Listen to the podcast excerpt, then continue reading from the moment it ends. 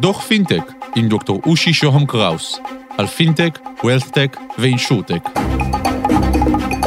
שלום, כאן אושי שוהם קראוס, ברוכים הבאים לדוח פינטק של גלובס, אנחנו קצרים ודחוסים, אין לנו עודף זמן. גיא אלבז, מנהל הפעילות של EquityBee בישראל, שלום ותודה שאתה איתנו. היי, אושי, שלום, אה, מאוד שמח להיות פה. גיא, איזה בעיה EquityBee מנסה לפתור? כן, אה, הבעיה שאנחנו בעצם אה, פותרים היא, היא בעיה שטמונה במנגנון אופציות עובדים בחברת סטארט-אפ. הבעיה מתחילה שאנחנו עוזבים את הסטארט-אפ שעבדנו בו, ולא משנה אה, מאיזה סיבה.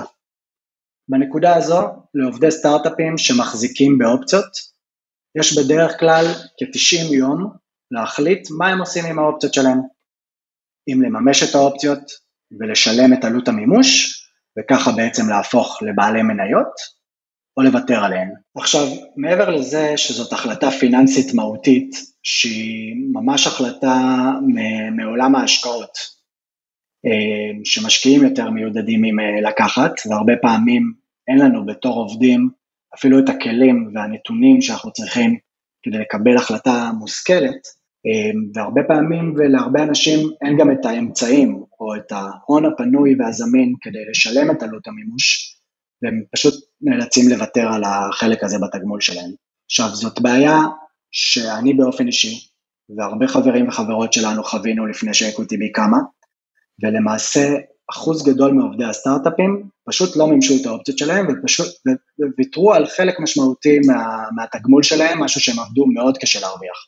וכשאתה חושב על זה, זה דבר גם שמוביל לחוסר שוויון, כי מגיע לך להשתתף בהצלחה של החברה שעזרת לבנות, ואנחנו אמורים להיות מסוגלים לעשות את זה אה, בלי קשר למצב הפיננסי שלנו בנקודה שבה אנחנו עוזבים או עוזבות את אה, אה, מקום העבודה שלנו. גיא, ומה הפתרון שלכם? כן, אז, אז EquityB בעצם מאפשרת לעובדי ועובדות סטארט-אפים לקבל מימון כדי שיוכלו לממש את האופציות שלהם ולהפוך לבעלי מניות בחברה שהם עבדו קשה ועזרו לבנות. וככה עובדים שצריכים לקבל את ההחלטה אם לממש את האופציות שלהם, הם יכולים להחליט שהם רוצים שאנחנו נמצא להם את המימון בעזרת קהילת המשקיעים הגלובלית שלנו, בתמורה למימון הם מסכימים לחלוק אחוז מרווחים עתידיים במידה ויהיו ורק במידה ויהיו. במקרה כזה, אחרי תהליך בירור קצר, אנחנו מעלים לפלטפורמה שלנו את, ה, את ההצעה למשקיעים, בעצם להשתתף במימון אה, של מימוש האופציות. העובד או העובדת מחליטים אם הם רוצים לממש את כל החבילה בעזרתנו, או רק חלק, ובהתאם לזה יודעים כמה כסף הם צריכים. זה עולה לפלטפורמה, וקהילת המשקיעים הגלובלית שלנו, שמונה מעל 20 אלף משקיעים כשירים, מתחרים על ההצעה, וככה אנחנו מצליחים לספק תנאים אופטימליים לעובדים, שהם בעצם הלקוח העיקרי שלו, שלנו, ו- ובשבילם הקמנו את EquityB.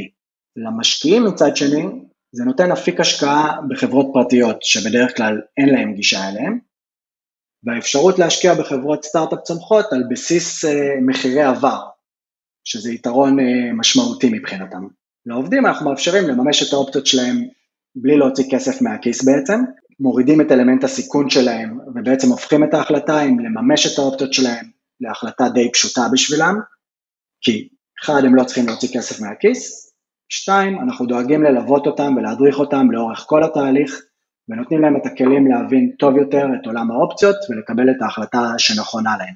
ככה לדוגמה אני יכול אה, אה, לשתף עובדת שעבדה חמש שנים ב ironSource ועזבה בתחילת 2020, אה, הייתה צריכה לשלם 50 אלף דולר כדי לממש את האופציות שלה.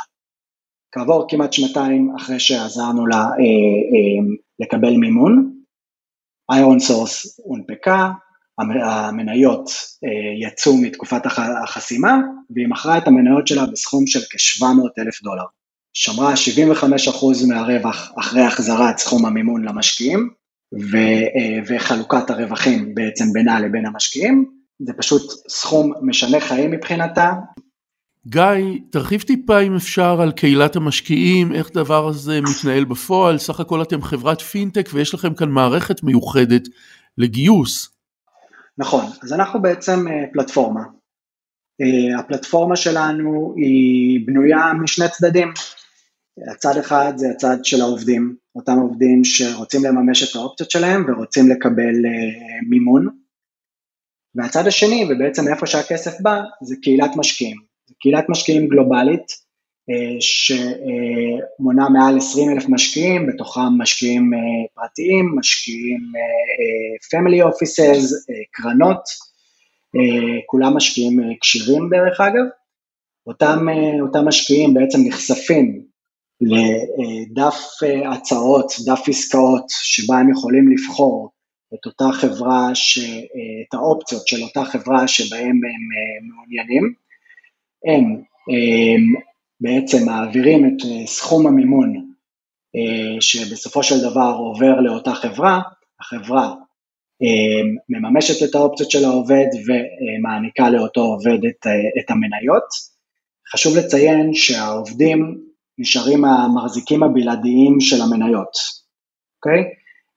אין פה עניין של העברת מניות או זכויות במניות, הדבר, איך שזה בעצם קורה, זה שאותו עובד, כמו שציינו ציינו את זה גם כבר קודם, בעצם חולק רווחים במידה ויהיו עם המשקיע.